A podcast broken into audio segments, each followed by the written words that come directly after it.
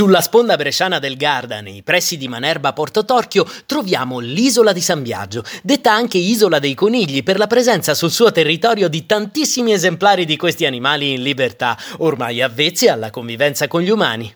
L'altra particolarità che rende l'isola dei conigli ancora più unica è il fatto che possiamo raggiungerla a piedi, quando le condizioni lo permettono, tramite una striscia di fondale che la collega con la terraferma. Nei periodi di acqua molto bassa il livello infatti arriva solo alle ginocchia. È comunque attivo un servizio di taxi boat a pagamento che collega la costa all'isola. Dal 2007 l'isola è di proprietà di un campeggio e vi si può accedere soltanto a pagamento. Si possono noleggiare sdraio e lettini, ma non fare picnic.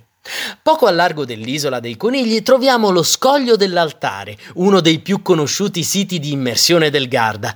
La parete dello scoglio scende fino alla profondità di 150 metri ed è famosa per due grandi balconate ricoperte di spugne gialle e per una grotta che presta rifugio a grossi esemplari di pesce persico reale.